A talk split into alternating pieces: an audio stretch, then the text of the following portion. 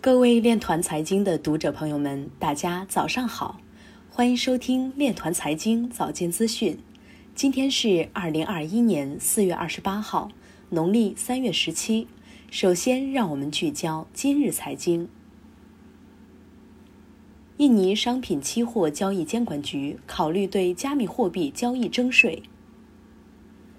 伊朗央行允许货币兑换商及银行使用加密货币支付进口货款。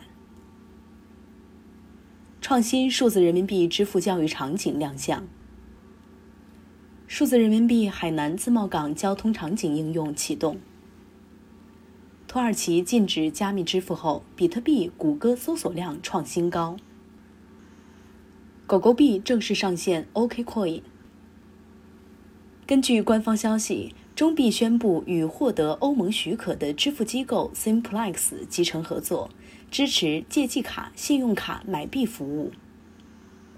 唱片制作人 DJ Premier 将于四月二十八号发行 NFT。BitPay 首席商务官表示，狗狗币正在削弱比特币在加密支付领域的主导地位。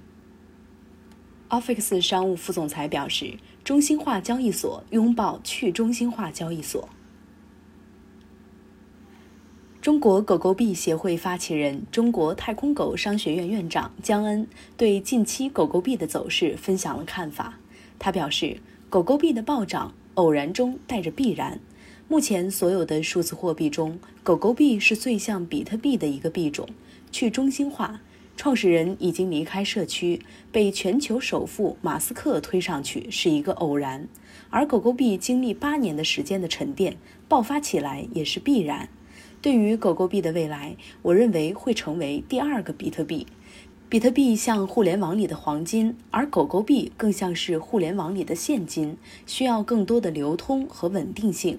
狗狗币的发展实际上会给整个行业带来更多的资金和宣传，狗狗币的时代才刚刚开启。以上就是今天链团财经早间资讯的全部内容，感谢您的收听，我们明天再见。